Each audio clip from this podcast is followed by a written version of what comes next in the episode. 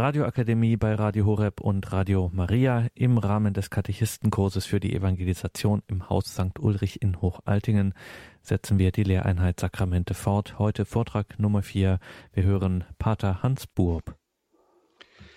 Ja, liebe Zuhörerinnen und Zuhörer, wir haben letztes Mal den ersten Teil des Sakramentes der Firmung besprochen möchte heute einen zweiten Teil mit Ihnen durchdenken. Und zwar geht es jetzt um die Wirksamkeit dieses Sakramentes.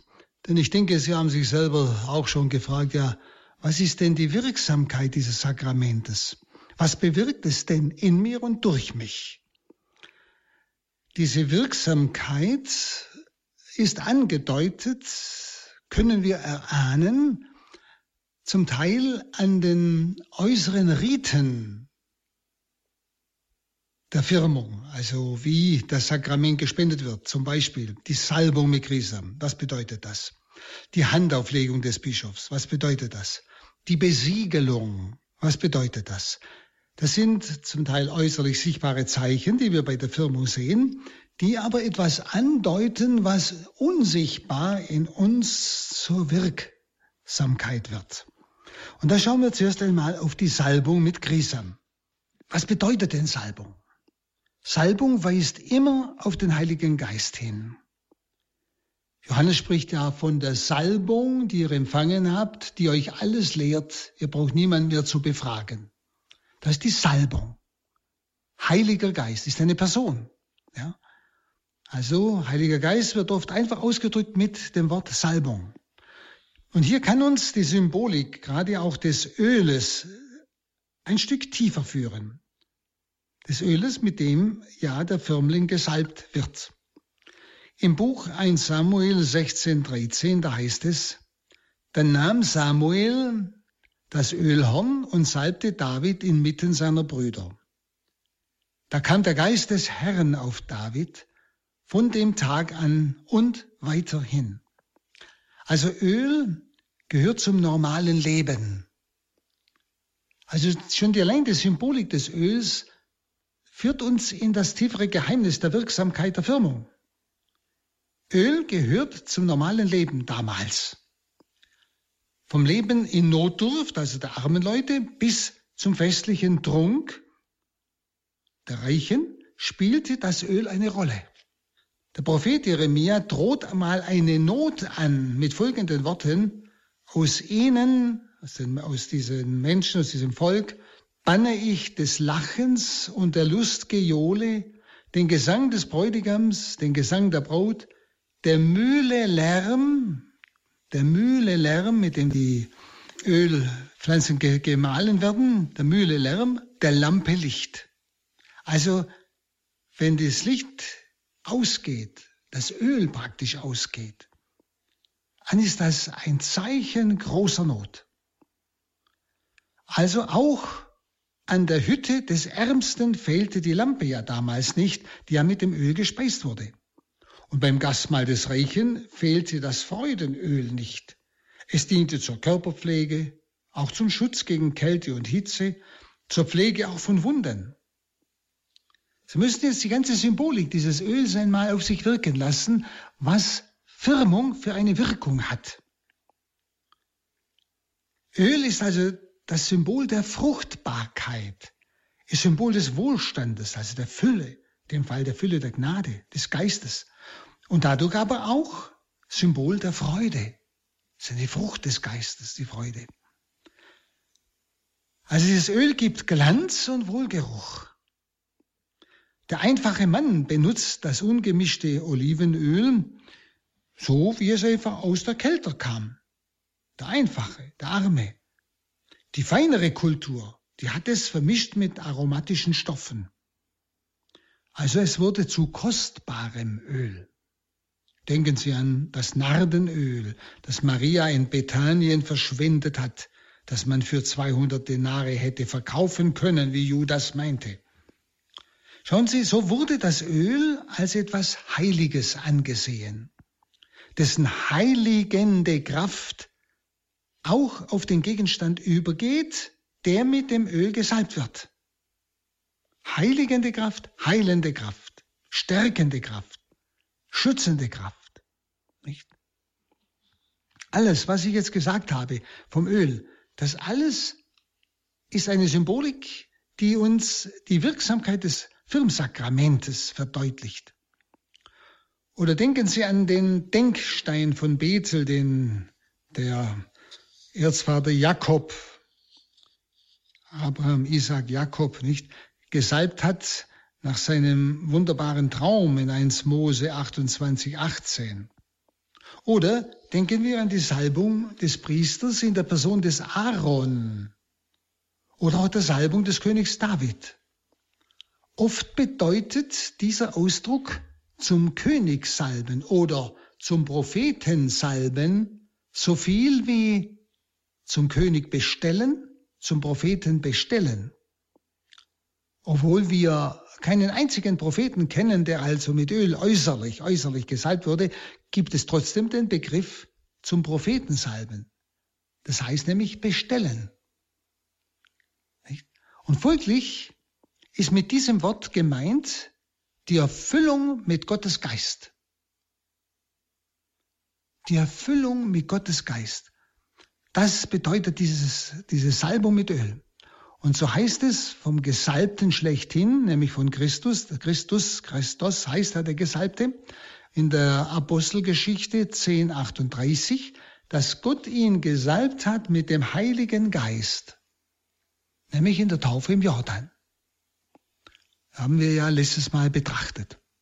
Wenn bei der heiligen Firmung eine Salbung mit Öl vorgenommen wird, die also sichtbarer Träger und Vermittler des Gottesgeistes ist, dann ist dieses Öl mit dem ganzen Reichtum dieser Symbolik gesättigt.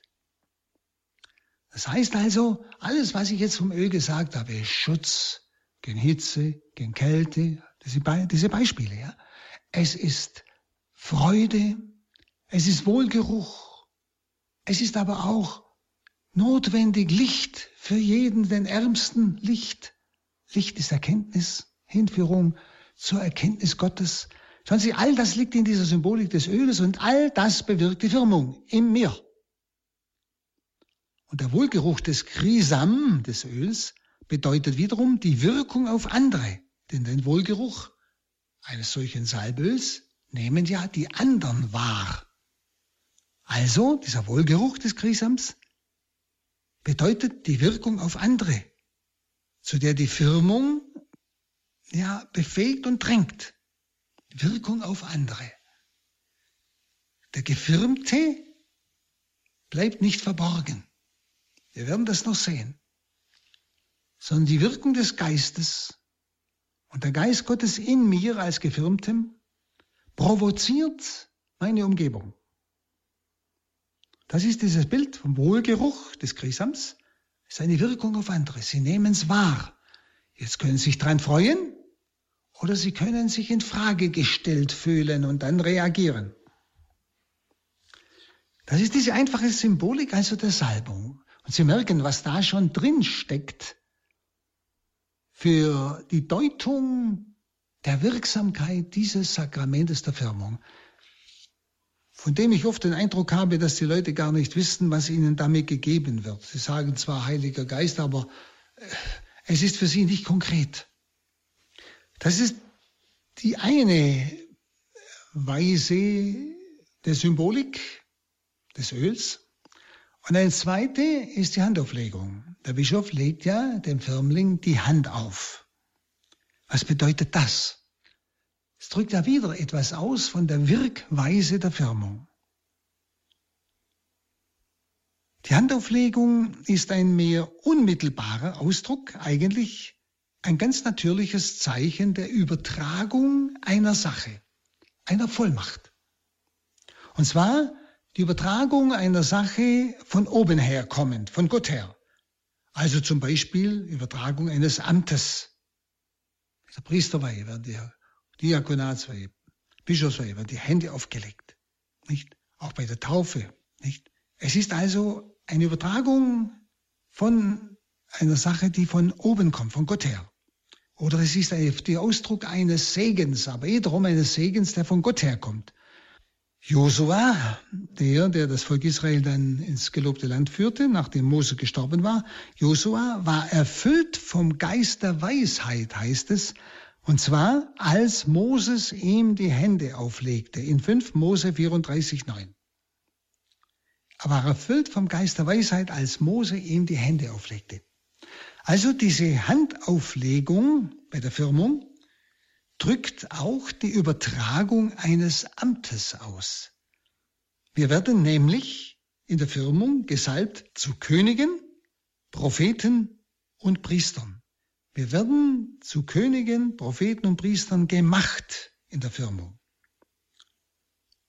Und wir haben ja oft gar keine Vorstellung, was, was bedeutet das? Was heißt, wir sind zu Königen gemacht? Oder wir sind zu Propheten gemacht oder zu Priestern. Wir sprechen zwar von einem priesterlichen Volk, einem königlichen Volk und so weiter. Aber haben Sie, liebe Zuhörerinnen und Zuhörer, eine Vorstellung davon, was das sein soll? Schauen Sie, die Formulierungen des heiligen Lukas in der Apostelgeschichte sind ziemlich deutlich. Er legte oder sie legten ihnen die Hände auf und sie empfingen den Heiligen Geist. Heißt es immer wieder, in der Apostelgeschichte, wenn Apostel Getauften die Hände auflegten, den Getauften. Also es waren zwei verschiedene Ereignisse. Die Taufe als Sakrament, die Firmung. Die Handauflegung, also Übertragung eines Amtes. Das Amt des Königs, Priesters und Propheten. Dann sprechen wir vom Siegel der Firmung. Der Firmung wird uns ein unauslöschliches Siegel in die Seele eingeprägt. Der heilige Paulus bringt noch, wie gesagt, ein anderes Wort in die christliche Sprache, nämlich das Wort, wie ich schon sagte, Siegel. Es war eigentlich ein Lieblingswort der Urkirche. Versiegelt wird etwas Wertvolles. Das wissen Sie auch. Wenn eine Sache versiegelt wird, dann ist es besonders wichtig. Und es wird versiegelt, um es zu bewahren. Wir sind getauft, wir schließen mit Gott einen Bund, Gott mit uns, wir mit Gott, und er wird versiegelt in der Firmung. Es wird also dieser Bund durch die Kraft des Heiligen Geistes bewahrt, es sei denn, der Mensch zerbricht ihn selbst was leider oft vorkommt. Es bedeutet also für die draußen, also außerhalb des Glaubens, eine Schranke. Eine Schranke, die nicht weiter erkennen ließ, was dahinter war. Also diese Versiegelung ist eine Schranke nach außen, die draußen stehen, die draußen sind, jetzt in diesem Fall die Ungläubigen, die nichts dahinter schauen, was es bedeutet, was geschehen ist. Für die Versiegelten selbst war es aber die Gewissheit, dass sie Gottes erwähltes Eigentum sind, dass sie Gottes sorgfältig behütetes Eigentum sind. Also, Sie, die Sie gefirmt sind, Sie haben die Gewissheit, dass Sie Gottes erwähltes Eigentum, ja sorgfältig behütetes Eigentum sind. Und das ist versiegelt. Das Siegel eines Menschen, jetzt mal allgemein, wenn zum Beispiel ein König eine Sache versiegelt und so weiter, das Siegel eines Menschen, der Macht hat, also das ist, das ist ja meistens das Siegel eines Mächtigen, nicht? Dieses Siegel hat selber Macht. Wenn dieser mit seinem Siegel eine Sache oder eine Person zu seinem Eigentum erklärt, nicht, dann hat das Siegel eine Macht über diese Sache. Wer sich an diesem Siegel vergreift, der wird seinen Zorn herausfordern. Ja? Also das Siegel selber hat die Macht von dem, der mächtig ist und sein Siegel draufgelegt hat. Was bei einem Privatmann sicher nicht der Fall ist. Und deshalb die Frage, worin besteht nun das christliche Siegel, von dem der heilige Paulus spricht? In 2 Korinther 1.21 sagt er ja, er hat uns versiegelt und den Geist als Unterpfand in das Herz gegeben. Gott. Er hat uns versiegelt und den Geist als Unterpfand in das Herz gegeben. Das, das deutet an, dass Heiliger Geist selber das Siegel ist. Und im Epheserbrief 1.13 wird das noch deutlicher. Er schreibt, in ihm wurde auch, wurdet auch ihr, er schreibt an die Epheser, also in Christus wurdet auch ihr, als ihr das Wort der Wahrheit vernommen hattet, die Frohbotschaft von eurem Heil nämlich, als ihr gläubig geworden waret, in ihm wurdet auch ihr besiegelt mit dem verheißenen Geist, dem Heiligen, welcher das Unterpfand unseres Erbes ist zum Loskauf des Eigentums, zum Lob seiner Herrlichkeit. Also in Christus wurdet auch ihr besiegelt mit dem verheißenen Geist, dem Heiligen. Er ist das Unterpfand unseres Erbes. Und in Epheser 4,30 heißt es ähnlich, betrübet nicht den Heiligen Geist, mit dem ihr gesiegelt seid für den Tag der Erlösung. Hier sind also alle Momente vollständig vereint, nämlich das Siegel der Firmung besteht wirklich im Heiligen Geist. Er ist das Siegel. Zweitens, besiegelt wird das Eigentum. Durch die Taufe sind wir Eigentum Gottes. Und das wird in der Firmung jetzt besiegelt und für Gott versiegelt. Und drittens, das Siegel bezieht sich auf einen kommenden Termin, auf die Ankunft des Herrn. Wir sind für ihn versiegelt. Die Welt hat keinen Anspruch auf uns. Nicht?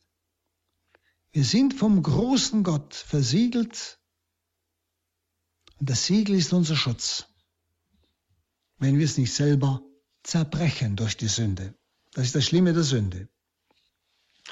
Also das Siegel ist nicht eine äußerliche oder äußere Marke, die man auch abnehmen kann, wenn sie so ihren Zweck erfüllt hat, sondern dieses Siegel des Geistes, des Heiliger Geist selber ist, ist zugleich ein Unterpfand. Dieses Siegel, Heiliger Geist, ist zugleich ein Angeld, ein Anfang des ganzen Erbes ein Anfang des ganzen Erbes, nämlich dass wir Miterben Christi sind, des ganzen Erbes Gottes. Es ist schon ein Anfang. Es beginnt schon. Wir haben schon Teil an diesem Erbe. Wir leben schon aus dieser Kraft. Ja? Und das ist erfahrbar. Nicht bloß bei den Märtyrern, auch bei den schlichtesten, einfachsten Mitchristen, die wirklich aus dem Glauben leben und die dieses Siegel bewahrt haben und nicht durch die Sünde zerbrochen haben wie sie oft Leid und alles oder auch harte Dinge mit innerer befreiender Freude, mit einer Liebe zum Herrn durchstehen können, ohne dass sie unglücklich werden, ohne dass sie die Freude verlieren. Das ist bereits der Anfang des ganzen Erbes. Und was, Sie müssen mal überlegen, was muss das erst für ein Erbe sein, wenn schon das Unterpfand so ist? Also wenn man uns dazu nichts Geringeres von Gott her zu bieten wagte als Gottes eigenen Geist, er ist das Unterpfand. Wie gewaltig muss dann das Erbe selbst sein? Unvorstellbar. Wie gesagt, es ist erst der Anfang. Wir erwarten und haben noch zu erwarten nämlich sehnsüchtig auf die volle Sohnwerdung und die Erlösung unseres Leibes, wie Paulus im Römerbrief 8,26 schreibt. Die volle Sohnwerdung und die Erlösung unseres Leibes. Wir erwarten sehnsüchtig. Aber wir haben schon den Anfang des ganzen Erbes empfangen. Und der Heilige Geist selber ist das Unterpfand. Wie gewaltig erst das Erbe. Nun, das Wort Siegel im Griechischen heißt Phragis. Und Phragis ist im Urchristentum der Name für Taufe geworden. Damals wurden ja die Sakramente, Taufe und Firmung noch nicht groß unterschieden, sondern miteinander gespendet. So wie es heute noch ist, wenn ein Erwachsener getauft wird, wird er auch gleich anschließend gefirmt. Normalerweise. Und in der Ostkirche ist es heute noch, dass das Kind getauft wird und sofort gefirmt wird. Eigentlich ist der Name für das Christwerden überhaupt, also Phragis, Siegel, war eigentlich der Name für das Christwerden selbst. Der Geist Gottes ist also nach mehreren Seiten hin ein Siegel. Nämlich erstens, er bekräftigt, dass wir wirklich Gottes Eigentum geworden sind. Zweitens, er gibt uns Garantie, dass wir das volle Erbe erlangen werden. Überlegen Sie mal, Garantie. Und drittens, er ist ein Zeichen für uns, und zwar ein tröstliches Zeichen. Und viertens, er ist ein Zeichen auch für die Welt, aber für die Welt ein drohendes Zeichen. Das ist Sphagis, dieses Siegel, das ja Heiliger Geist ist. Diese Wirklichkeit führt uns zu zwei verschiedenen Gruppen von Wirkungen. Der Heilige Geist wirkt auf zweifache Weise, könnte man sagen. In der Apostelgeschichte werden folgende genannt. Die erste Weise, während Petrus noch redete, kam der Heilige Geist herab auf alle, die sein Wort hörten. Beim Cornelius. Die Gläubigen aus der Beschneidung, also die Juden, die mit Petrus gekommen waren, staunten, dass auch über die Heiden die Gabe des Heiligen Geistes ausgegossen wurde. Denn sie hörten sie in Sprachen reden und Gott Lobpreisen. Apostelgeschichte 10,44. Also etwas äußerlich Erkennbares. Sie haben plötzlich in Sprachen gebetet. Die Heiden waren vom Geist Gottes erfüllt. Ein äußeres, eine äußere Wirkweise des Geistes. Oder in Ephesus legte Paulus ja den zwölf Männern die Hände auf, nachdem sie getauft wurden. Und der Heilige Geist, heißt es, kam auf sie herab. Sie redeten in Sprachen und weissagten. Apostelgeschichte 19,6. Also wieder eine Wirkweise des Geistes nach außen erkennbar, hörbar. Also beide Male bei Petrus wie bei Paulus außerordentliche Zeichen und Wunder, so wie an Pfingsten selbst. Das ist die eine Richtung und Wirkweise des Geistes. Die andere Richtung der Wirkung des Geistes die führt uns der heilige Paulus, der ja im Galaterbrief die Früchte des Geistes beschreibt, vor Augen, nämlich Galater 5,22. Die Früchte des Geistes, die im Innern sind, die man nicht nach außen hin wahrnimmt. Liebe, Freude, Friede, Geduld, Milde, Güte, Enthaltsamkeit, Treue, Sanftmut.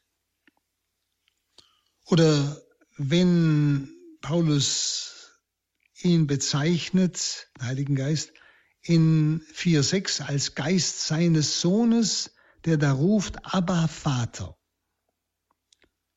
Also, das eine vorher sind äußere Wirkungen, Sprachengebet, Wunderszeichen, nicht? Das andere, was wir gerade hörten, die Früchte des Geistes, das sind innere Wirkungen des Geistes. So wirkt Heiliger Geist in der Firmung nach außen wie nach innen. Diese Unterscheidung ist aber nicht streng durchzuführen. Wenn sie einmal heißt es in Apostelgeschichte 2,43, durch die Apostel geschahen in Jerusalem viele Zeichen und Wunder. Dann heißt es wieder von denen, die getauft wurden, die den Heiligen Geist empfangen hatten, sie verharrten in der Lehre der Apostel, in der brüderlichen Gemeinschaft, im Brotbrechen und im Gebet. Die Gläubigen standen alle fest zusammen und hatten alles gemeinsam. Apostelgeschichte 2, 42. Also etwas, was eigentlich so nicht nach außen groß trat, sondern sie haben es einfach miteinander getan. Eine Wirkweise des Geistes. Er hat sie zusammengeführt. Und deshalb sagt auch der heilige Paulus in 1 Korinther 12, 4, es gibt verschiedene Gaben, aber es ist derselbe Geist.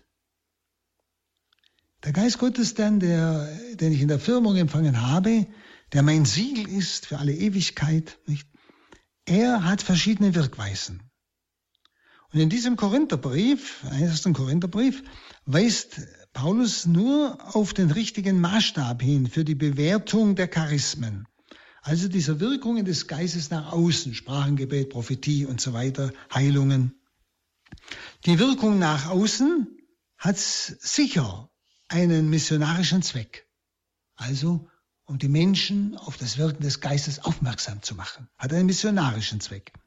Der Blick nach innen, das Wirken des Geistes im Innern, in den Früchten des Geistes und so weiter, das ist das seelsorgliche Ziel.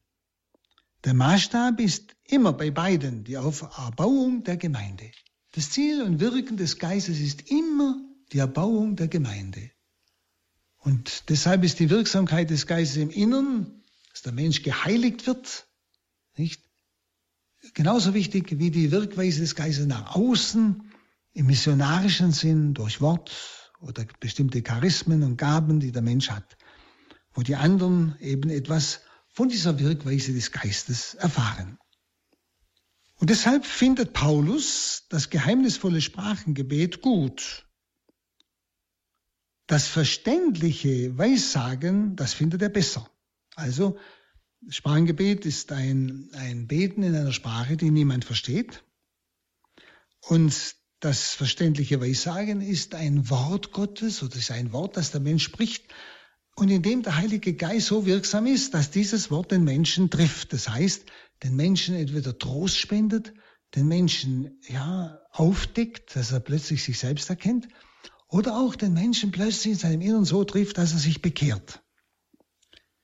Das ist das verständliche äh, Weissagen, also ein Wort, in der Geist Gottes wirksam wird, das man versteht und dann das auch trifft. Aber Paulus sagt, am größten von all diesen Wirkweisen des Geistes ist die Liebe. Und deshalb kann alles andere vergehen, wenn nur die Liebe bleibt. Denn ohne die Liebe kann die Kirche nicht bestehen. Auch der heilige Augustinus schreibt noch, wenn also jetzt die Gegenwart des Heiligen Geistes keine Bezeugung durch solche Wunder wie Sprachengebet und Wunderzeichen erfährt, Woran erkennt einer dann, dass er den Heiligen Geist empfangen hat? Also Augustinus im vierten Jahrhundert, er sagt also, wenn wir jetzt im Moment diese Wirkung des Geistes nach außen, wie Wunder, Sprachengebet, Wunderzeichen und so weiter, im Moment nicht wahrnehmen, also im Moment hat's niemand oder wirkt's nicht so damals, nicht? Dann fragt Augustinus, ja, woran erkenne ich dann das Wirken des Geistes? Und der Augustinus antwortet, Befrage dein Herz. Wenn dieser Mensch den Bruder liebt, bleibt der Geist Gottes in ihm. Er sehe, prüfe sich selber vor den Augen Gottes, er sehe, ob in ihm die Liebe zu Frieden und Einheit ist, die Liebe zu der über den ganzen Erdkreis verbreiteten Kirche. Dann weiß er, der Geist Gottes der die personifizierte Liebe ist, ist in mir. So schreibt Augustinus. Also auch Augustinus sagt, wie Paulus im Römerbrief 5.5, dass die Liebe das untrügliche Zeichen für uns ist. Wenn Sie, wenn man dann so hineinschaut in unser christliches Leben, da mangelt es manchmal ganz schön an Liebe. Bis hinein in die Familien, kann man doch sagen, oder? Da muss man sich fragen, hat Heiliger Geist hier überhaupt noch Raum? Kriegt er da überhaupt noch Luft zum Atmen? Kann er überhaupt noch in uns sein? Oder haben wir ihn vertrieben? Dass er in uns diese wirkliche vergebende, erbarmende Liebe nicht mehr wirken kann. Dass wir nur noch urteilen, schimpfen, verdächtigen und so weiter. Liebe ist ein untrügliches Zeichen für das Wirken des Heiligen Geistes. Wo die Liebe nicht ist, ist auch Gott nicht. Und auf diese innerste Erfahrung gründet unsere Hoffnung so fest, dass sie auch durch Trübsale nicht erschüttert werden kann, wie es Paulus im Römerbrief 5, 1 bis 4 schreibt. Das Pfand, das Gott den Menschen in die Hand gab, ist wahrlich groß genug, dass der Glaube des Menschen sich darauf stützen kann und eine Belastung überstehen kann. So mächtig ist dieses Pfand, das Gott den Menschen in die Hand gab, Heiliger Geist. Dass sein Glaube sich darauf stützen kann, auf dieses Pfand. Dieser Geist ihn trägt, auch in undurchsichtigen Situationen. Und er eine Belastung überstehen kann.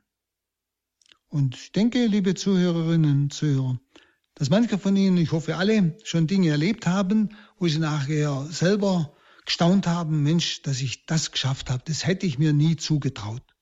Aber haben Sie da an dieses Siegel des Heiligen Geistes gedacht und ihm gedankt, oder? Schauen Sie, das also bedeutet das Siegel für die Gläubigen. Es hat eine unheimliche Wirkung im Innern. Eine Kraft, Zeugnis zu geben. Eine Kraft, das, was dem Zeugnis folgt, Verfolgung und so weiter, auszuhalten. Das ist das Siegel nach innen, das Siegel für die Gläubigen, was es für sie bedeutet. Nun, was bedeutet dieses Siegel für die draußen? Also dieser Heilige Geist, der mein Siegel ist in meiner unsterblichen Seele, der sich damit ganz verbunden hat, was bedeutet dieses Siegel für die draußen? Für die draußen heißt die ungläubige Umgebung um mich herum. Dieses Siegel, dieser Heilige Geist, bedeutet eine fortgesetzte Beunruhigung meiner Umgebung. Wenn Sie, die Umgebung kann sich über mich ärgern, weil ich Fehler und habe und Dummheiten gemacht habe. Das ist etwas, was wir sehr wohl verstehen können. Aber auch dort, wo wir es versuchen, gut, die Sache gut zu machen, einfach, ja, auch zu den Menschen in unserer Umgebung freundlich und gut zu sein, auch dort können wir plötzlich erleben, wie diese Umgebung mich angreift. Heiliger Geist, dieses Siegel der Firma bedeutet eine fortgesetzte Beunruhigung. Beunruhigung meiner Umgebung, die nicht mehr glaubt. Das Christentum ist nie so harmlos, dass man darüber zur Tagesordnung übergehen kann. Glauben Sie mir das. Warum wird das Christentum von allen Seiten angegriffen? Warum? Tut doch niemand was. Im Gegenteil, versucht überall zu helfen und Gutes zu tun, wo es nur möglich ist. Warum wird es so angegriffen, in Frage gestellt? Warum wird, werden die Fehler, die wir alle haben, so hochgespielt, um das Christentum zu treffen? Warum denn eigentlich? Verstehen Sie? Das Christentum ist nie so harmlos, dass man darüber zur Tagesordnung übergehen kann. Es reizt zur Anerkennung oder es reizt zum Widerspruch. Entweder oder. Und das ist das, was wir erleben. Das ist die Wirkung des Siegels nach draußen. Und da spüren wir, wie auch selbst viele sogenannte Christen, Getaufte, auf der ganz anderen Seite stehen.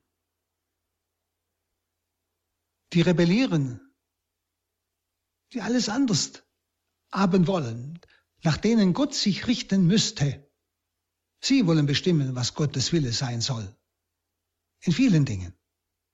Und sind natürlich dann aufgebracht, wenn ein Mitchrist in Treue und Gehorsam zu seiner Kirche und zum Glauben lebt und niemand etwas Böses tut. Aber sie sind aufgebracht. Das Siegel, der Heilige Geist, reizt zur Anerkennung und er reizt zum Widerspruch. Das können Sie Tag für Tag selbst erfahren. Dieses Siegel, der Heilige Geist, reizt durch sein Dasein, durch irgendetwas Merkwürdiges an ihm, etwas Merkwürdiges an ihm. Das heißt, die Menschen merken etwas, aber sie ah, wissen nicht, was das ist. Das macht sie etwas unruhig in der Gegenwart eines glaubenden Menschen. Und dieses Merkwürdige ist zuletzt niemand anders als der Heilige Geist. Er wird die Welt überführen, und zwar gegen ihren Willen. Die Welt will nicht überführt werden. Die Welt ist die von Gott getrennte Welt. Der Geist Gottes wird die Welt überführen gegen ihren Willen, dass es eine Sünde gibt. Das will die Welt absolut nicht wahrhaben, sondern sie erklärt heute Sünde für Tugend, für normal, für natürlich, nicht? Die, aber der Geist wird die Welt überführen, dass es eine Sünde gibt. Und er tut es durch die Gefirmten. Obwohl die Welt das mit jedem Satz ja leugnen will, nicht? Dann wird der Geist auch die Welt überführen, dass es eine Gerechtigkeit gibt. aber eine andere Gerechtigkeit, als die Welt meint.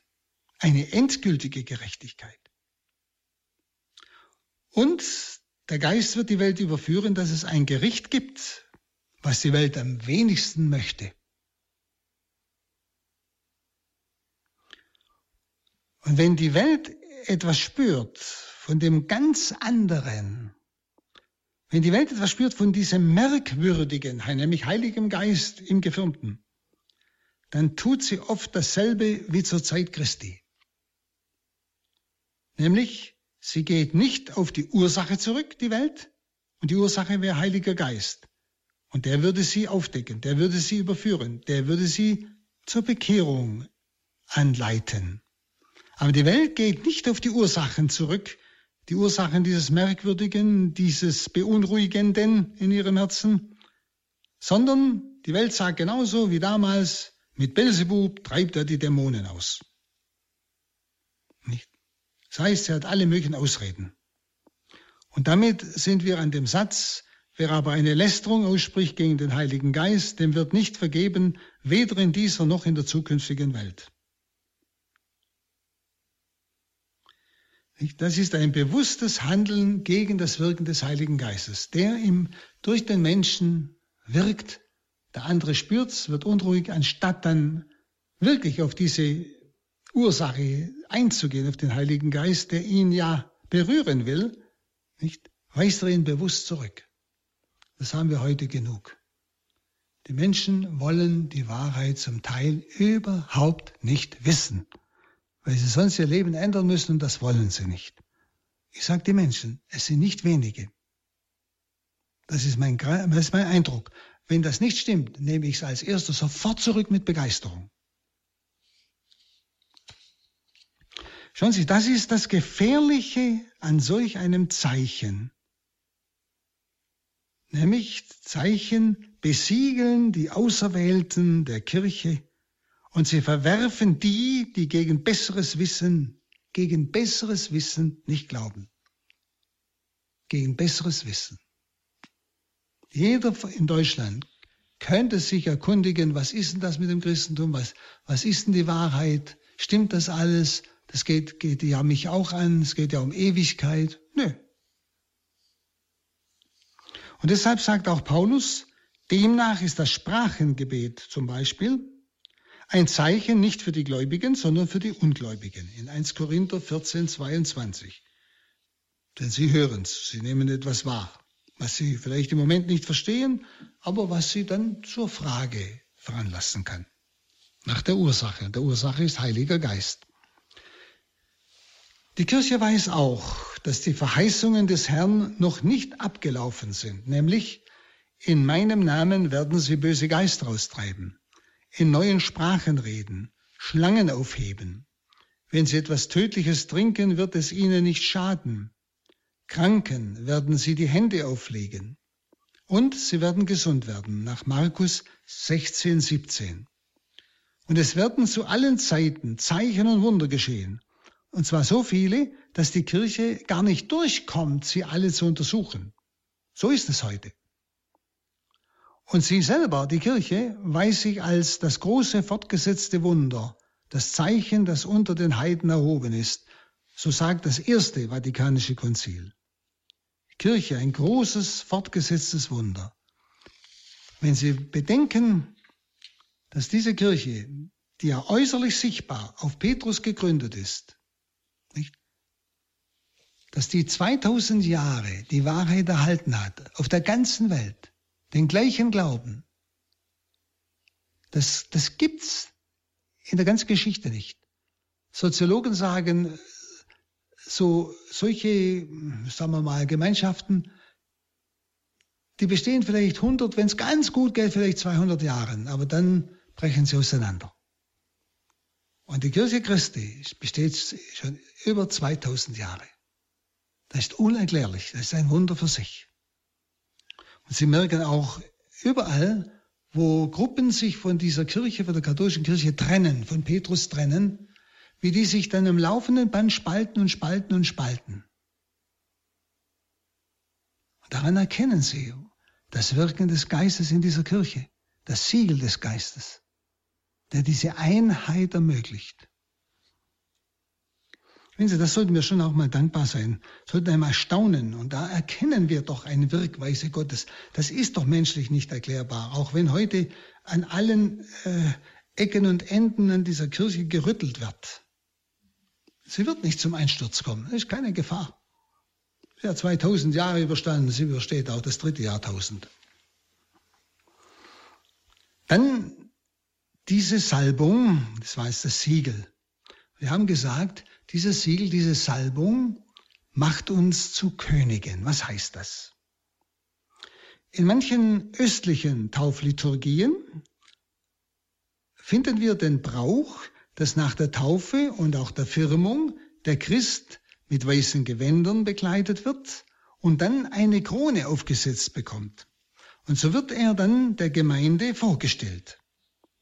Und dieses Königsein beschreibt schon der heilige Chrysostomos mit dem Gedanken, König bist du, indem du die schlechten Handlungen zu Boden geschmettert und die Sünde ertötet hast. Also du hast gesiegt über das Sündhafte in dir. Oder Papst Leo der Große sagt, was ist so königlich, als wenn ein Gott untertäniger Geist die Herrschaft über seinen Leib führt. Das ist so königlich, die Herrschaft des Geistes über den Leib. Wenn Sie heute herrschen ja die Begierden, aber nicht mehr der Geist. Das ist nicht mehr königlich, das ist sklavisch heute. Das ist das Gegenteil von diesem Königtum, zu dem wir gesalbt sind. Aber diese Königsherrschaft geht noch weiter. In 1 Korinther 6.2 schreibt Paulus, oder wisst ihr nicht, dass die Heiligen die Welt richten werden? Wisst ihr nicht, dass wir sogar über die Engel richten werden? Und in 1 Korinther 4.8 schreibt der heilige Paulus, ohne uns seid ihr zur Herrschaft gelangt, ja wäret ihr nur zur Herrschaft gelangt, dann könnten auch wir mit euch König sein. Ja. Und im Römerbrief 5.17 schreibt Paulus, kam in Folge des Sündenfalls durch einen der Tod zur Herrschaft, so werden umso viel mehr jene, welche das überreiche Gnadengeschenk der Rechtfertigung empfangen, durch diesen Jesus Christus im Leben herrschen. Und in der geheimen Offenbarung 22.5, da heißt es, so herrschen sie in alle Ewigkeit. Also Sie finden so viele Stellen, wo es um diese Herrschaft geht, um diese königliche Herrschaft über alles andere, über das Niedere vor allem. Wir haben also kein Recht, diese Wirklichkeit, König geworden zu sein, zu verkleinern und haben auch keinen Grund, sie zu unterschlagen. Wir sind ein königliches Volk. Wir sind gesalbt zu Königen. Ein Mitherrschen mit Christus. Etwas für uns noch Unvorstellbares. Aber wir sollten dieses Geheimnis des König geworden Seins, der Teilhabe an der Königsherrschaft Jesu, sollten wir in unserem Herzen erwägen. Ein weiteres, wir sind gesalbt in der Firmung zu Priestern. Zu Priestern gemacht heißt es sogar. Der, der alte Kirchenvater Origenes verteidigt die Christen gegen den Vorwurf der Heiden, dass sie sich vom Kriegsdienst fernhielten. Die Christen waren ja damals ein kleines Häufchen unter den ganzen Heiden. Und er schreibt, ihr, sie meint die Heiden, mit ihren heidnischen Religionen, nicht? Ihr macht doch euren Priestern, nämlich den heidnischen Priestern, auch keinen Vorwurf daraus, dass sie nicht zu Felde ziehen.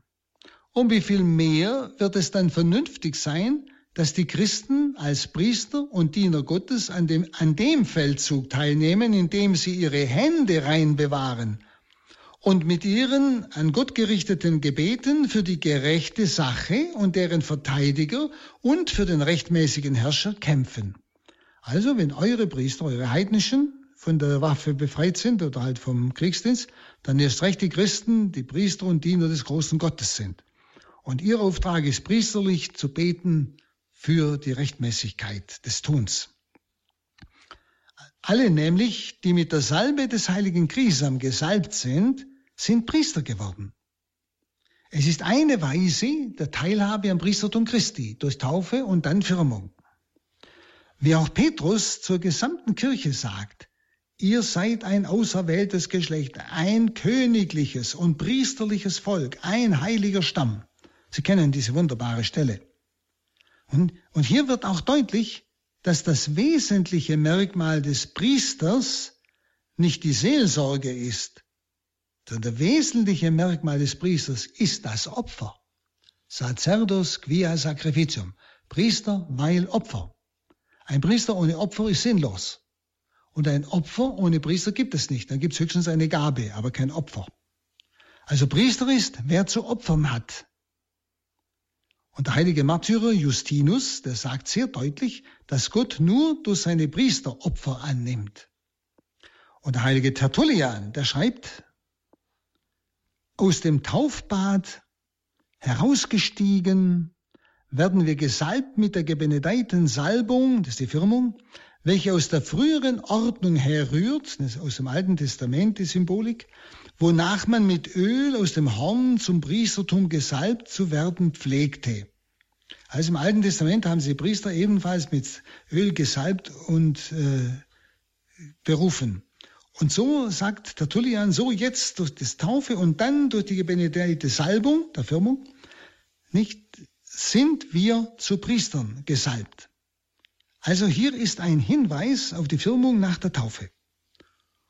Und wenn die Kirche heute schon bei der Taufe den Täufling mit Grisam salbt, ist ja im Taufritus mit drin, und zwar auf dem Scheitel, dann ist das ein Hinweis, dass der Neugetaufte Anteil am hohen Priestertum Christi hat, schon durch die Taufe und erst recht dann auch durch die Firmung. Aber er hat diesen Anteil am hohen Priestertum Christi noch nicht in vollem Sinn.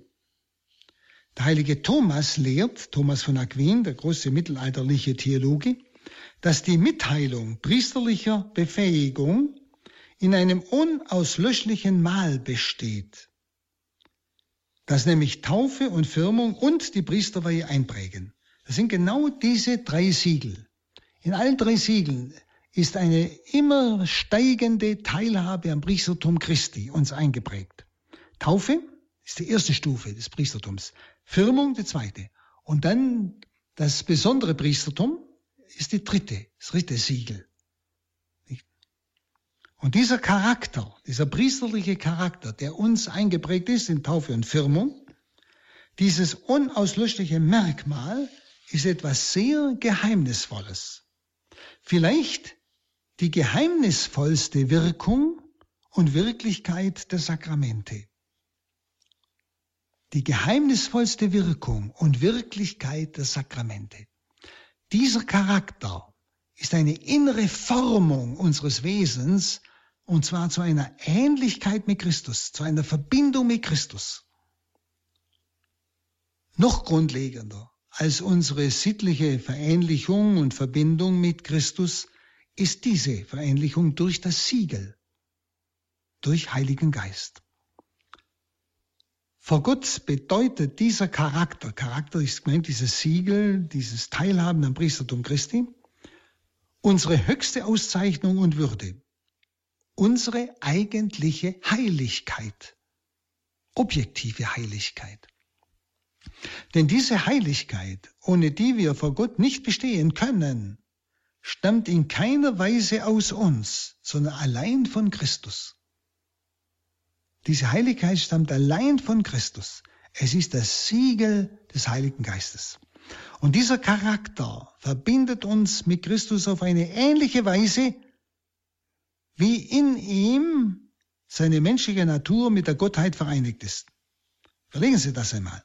So wie die menschliche Natur mit der Gottheit Jesu vereinigt ist, so ähnlich, sagen Theologen, ist dieser Charakter, dieses Siegel der Firmung, nicht, verbindet uns so, auch bei der Taufe, Priesterweihe, immer auf eine bestimmte Weise, in einem steigenden Grad, bestimmten, mit bestimmten Fähigkeiten und Aufgaben vom Herrn her. Dieser Charakter verbindet uns mit Christus auf eine ähnliche Weise, wie in Christus die menschliche Natur mit der Gottheit vereinigt ist. Überlegen Sie das einmal. Wir sind wirklich sein Leib.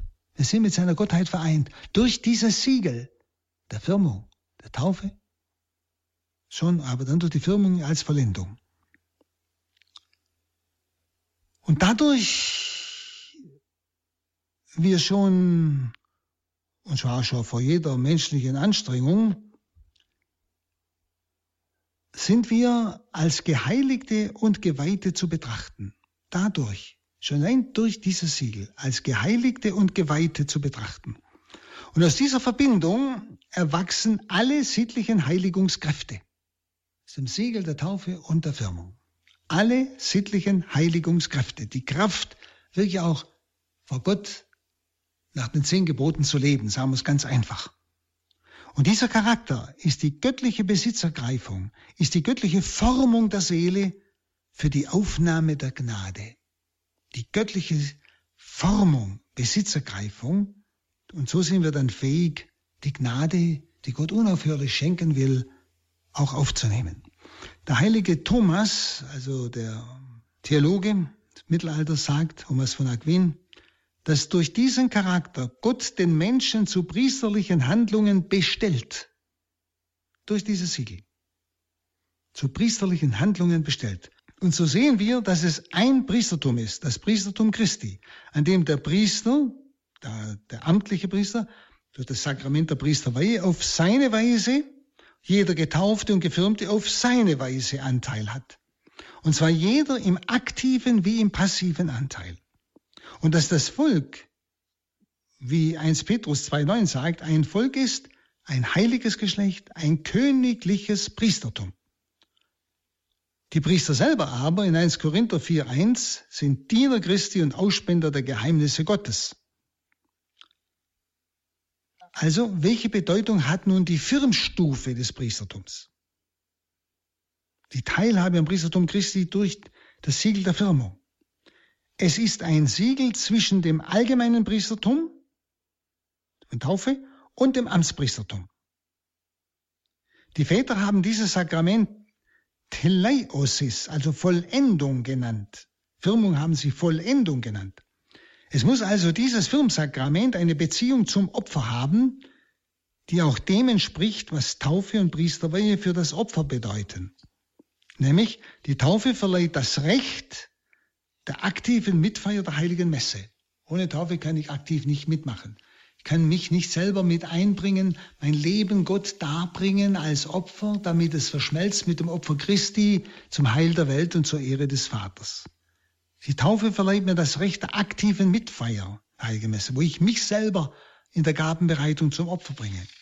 Und wir dürfen diese apostolische Aufforderung von 1 Petrus 2,5 nicht zu allgemein nehmen, nämlich, dass der Getaufte durch Jesus Christus geistige, Gott wohlgefällige Opfer darzubringen hat.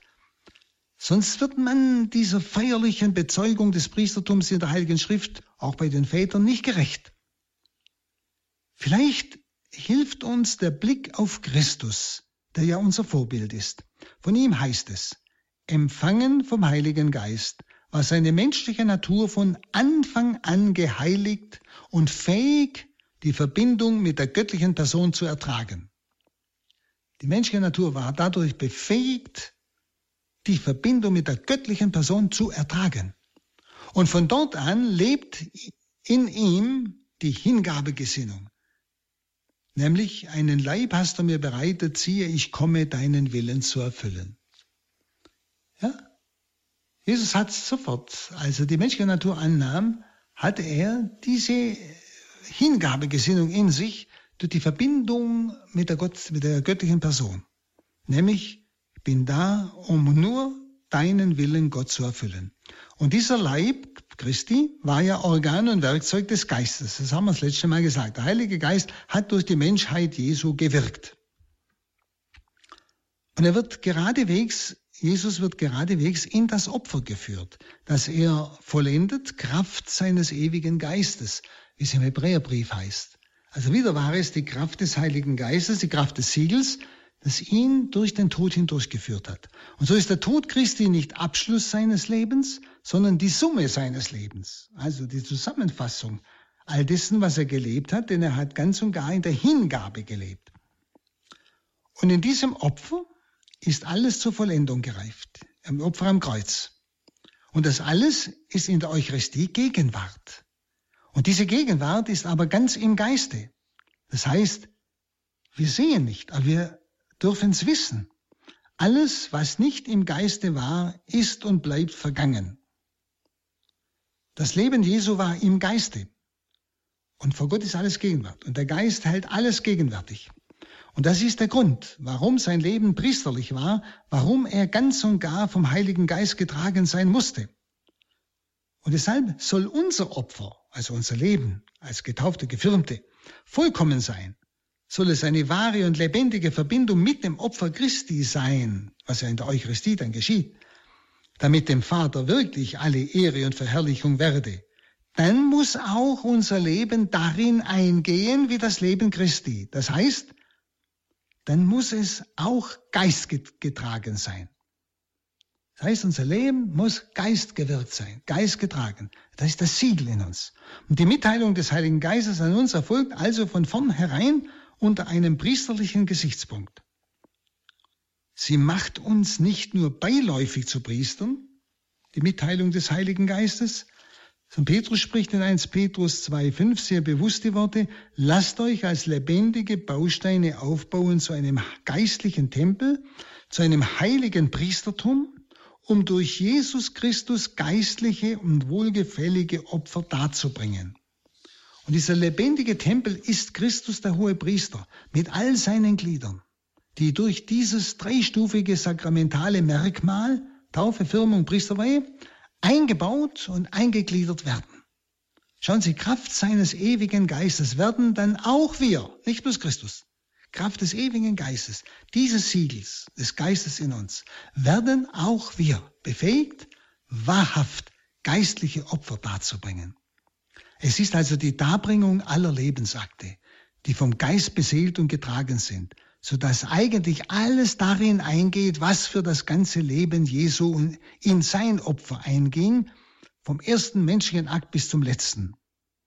Das heißt, also alles, was ich tue, wenn ich es aus der Kraft des Geistes tue, also wenn ich es aus der Liebe zu Gott tue, wenn ich es in der Verbindung mit Gott tue, sagen wir es mal so, so dass Geist Gottes in mir wirken kann, wenn ich es in, in der Gnade tue, also nicht in der Sünde, nicht, dann ist alles gleichsam ja, ein Opfer. Ich bringe mein Leben alles, jeden Atemzug könnte man sagen, alles, was ich arbeite, was ich bete, wo ich Mensch zu Menschen spreche, alles bringe ich Gott dar in meinem Priestertum.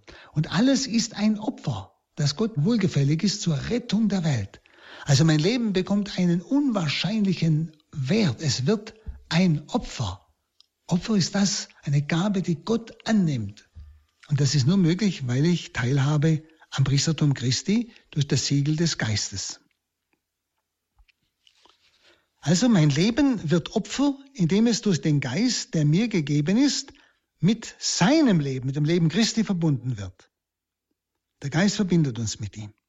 Und wir werden also durch dieses Sakrament der Firmung eingegliedert in das immerwährende große Sakrament der Kirche. Das Ursakrament. Christus, der hohe Priester, ist das Haupt wir sind eingegliedert in seinen Leib durch den Heiligen Geist, durch dieses Siegel. Und so ist alles, was wir im Geiste tun, mit Christus also tun, auch ist mit Christus auch getan, mit seinem Opfer verbunden und wird zum Opfer für die Welt von heute, wie das Konzilsdekret Lumen Gentium Nummer 34 sagt. Schauen Sie, wie entscheidend ist unser Priestersein aus Taufe und gerade auch Firmung. Ich bin eingesiegelt in den Leib Christi und alles, was ich mit Christus tue, was ich aus der Kraft des Geistes tue, hat den Wert des Lebens Jesu, den Opfer zur Rettung der Welt. Schauen Sie, das ist das Große unseres Lebens. Dann noch ganz kurz zum Schluss. Die Salbung macht uns zu Propheten. Ich weiß nicht, was Sie darunter verstehen. Schauen Sie, das Amt des Propheten müssen wir hier äh, weit sehen. In der Kraft Gottes dastehen von ihm Zeugnis geben, und zwar meistens wieder die Welt Zeugnis geben, wieder die Welt. Das ist die Sache des Propheten. Darum haben sie die Propheten immer umgebracht. Und deshalb auch erleben wir manches Ähnliche. Ein solcher Prophet war zum Beispiel Johannes der Täufer. Er war ein Mann von Gott gesandt, sein Name war Johannes, heißt es. Er kam zum Zeugnis, dass er Zeugnis gebe vom Licht, Johannes 1,6. Christus selber war ein Prophet. Dazu bin ich geboren und in die Welt gekommen, um von der Wahrheit Zeugnis zu geben. Johannes 18, 37. Und Johannes 5, 39 zeigt, dass alle Propheten von Christus Zeugnis gegeben haben, also die alttestamentlichen Propheten. Und Christus ist der eigentliche Lehrer, das sagt er ja selbst. Und wenn er zuerst zwölf und dann 72 und dann Tausende aussendet, in seinem Namen Zeugnis zu geben und zu lehren, nämlich uns alle aufgrund unseres Siegels, nicht? Dann ist er es, der in uns allen verkündet, der in uns Zeugnis gibt. Wer euch hört, der hört mich. Wer euch verachtet, der verachtet mich. Wer aber mich verachtet, der verachtet den, der mich gesandt hat. Das prophetische Amt geschieht durch den Heiligen Geist und wird in der Firmung übertragen. Also die Verbindung zwischen Zeugnisgeben und Heiligem Geist wird sowohl beim Evangelisten Lukas wie beim Evangelisten Johannes bezeugt. Johannes 15, 26 sagt, wenn der Tröster kommt, den ich vom Vater senden werde, der Geist der Wahrheit, der vom Vater ausgeht, so wird er Zeugnis von mir geben. Auch ihr werdet Zeugen, Zeugnis von mir geben, weil ihr von Anfang an bei mir seid. Oder Apostelgeschichte 1.8. Ihr werdet die Kraft des Heiligen Geistes empfangen, der auf euch herabkommt, und sollt meine Zeugen sein in Jerusalem, in ganz Judäa, Samaria, bis an die Grenzen der Erde. Also, dieser Geist der Wahrheit könnte auch Geist des Zeugnisses heißen, Geist des Martyriums. Und darum versteht man unter Martyrium eigentlich das Blutzeugnis. Es gehört zum Begriff des Propheten, dieses Blutzeugnis, es ist eine Bereitschaft, mit meinem Leben Zeugnis zu geben bis in den Tod. Und Johannes 15, 20 sagt, haben sie mich verfolgt, so werden sie auch euch verfolgen. Und in Matthäus 10, 19, wenn man euch dann ausliefert, dann seid nicht besorgt, wie und was ihr reden sollt. In jener Stunde wird euch eingegeben werden, was ihr reden sollt. Denn nicht ihr seid es, die da reden, sondern der Geist eures Vaters ist es, der in euch redet. Oder denken wir an den Diakon Stephanus? Denken wir an den Joel, das Joelwort, welches Petrus in seiner Pfingstpredigt erwähnt, Apostelgeschichte 2,17. In den letzten Tagen wird es geschehen, spricht der Herr, da will ich meinen Geist ausgießen über alles Fleisch, dass eure Söhne und Töchter prophetisch reden, dass eure Jünglinge Gesichter schauen, eure Kreise Träume haben. Nicht? Schauen Sie, von den drei Ämtern Christi an denen jeder Gläubige teilhatte durch die Firmung, ist dieses prophetische Amt am meisten nach außen gerichtet, also auf die Welt, in die Öffentlichkeit. Und das meiste, was man über Firmung sagt, gehört hierher. Bevor der Mensch verantwortlich in diese öffentliche Sphäre tritt, soll er die Mündigkeit erlangen, die Reife seiner Persönlichkeit, durch die er das Recht erhält, auf andere zu wirken. Und so kann man auch die Firmung das Sakrament der Persönlichkeit nennen, das Sakrament der Öffentlichkeit, das Sakrament der Mündigkeit. Der Christ erhält darin, in diesem Sakrament, jene gnadenhafte Ausrüstung, die er braucht, um den Teil der Öffentlichkeit christlich zu gestalten, der ihm ja zugewiesen ist, eben der Teil, wo ich bin, wo ich lebe, wo ich arbeite, nicht? Der mir zugewiesen ist, zum Zeugnis für Christus, durch Wort oder Tat oder mein Sein, mein Leben. Und dieser Bereich beginnt normalerweise in seiner Familie, in seinem Beruf. Und deshalb empfängt der Firmling auch das Zeichen des Kreuzes auf seine Stirn. Er ist nämlich gekennzeichnet. Und schauen Sie, so strömt von Christus dem Haupt durch den Firmling, durch den Christen, die ihm eingepfropften Glieder, die ja in Christus eingepfropft sind, die Geistfülle in die Welt. Und die sieben Gaben des Heiligen Geistes sind eigentlich zur Heiligung der eigenen Person gegeben. Die Charismen, die vor allem im prophetischen Amt zum Ausdruck kommen, dienen der Heiligung der anderen. Und die Früchte des Geistes, die daraus wachsen, diesen Früchten muss sich die Welt stellen. Und wir brauchen heute Propheten, Menschen, die schreien, die die Wahrheit verkünden, in Liebe, aber klar, in Politik, in der Wirtschaft, überall, in der Familie. Schauen Sie, und wie weit sind auch unsere Eltern heute wirklich Propheten. Propheten, die durch ihr Leben ihren Kindern wirklich Christus bezeugen. Den Heiligen Geist, der in ihnen ist, wirklich auch wirken lassen. Und das ist eine gewaltige Berufung. Deshalb, liebe Brüder und Schwestern, erneuern Sie immer wieder dieses Ja zu Ihrer Firmung. Nehmen Sie bewusst diesen Heiligen Geist an. Und in jedem Bußsakrament, wo wir uns wieder von allen Schatten und Sünden reinigen lassen, leuchtet die, leuchten diese Siegel wieder auf. Und wir können wieder sagen, wir sind ein Volk mit leuchtenden Siegeln. Und ich wünsche Ihnen, dass Sie einen heiligen Stolz darauf haben und nicht es verstecken und sich vor der Welt schämen müssen, sondern dass Sie es bezeugen und in die Welt hineinwirken. Danke fürs Zuhören.